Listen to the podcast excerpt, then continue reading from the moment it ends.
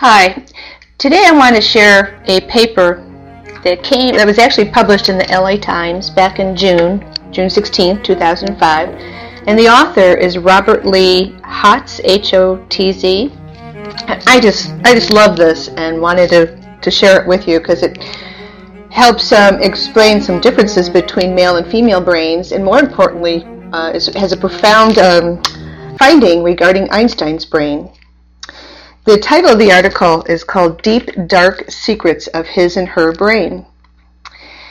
So let me begin.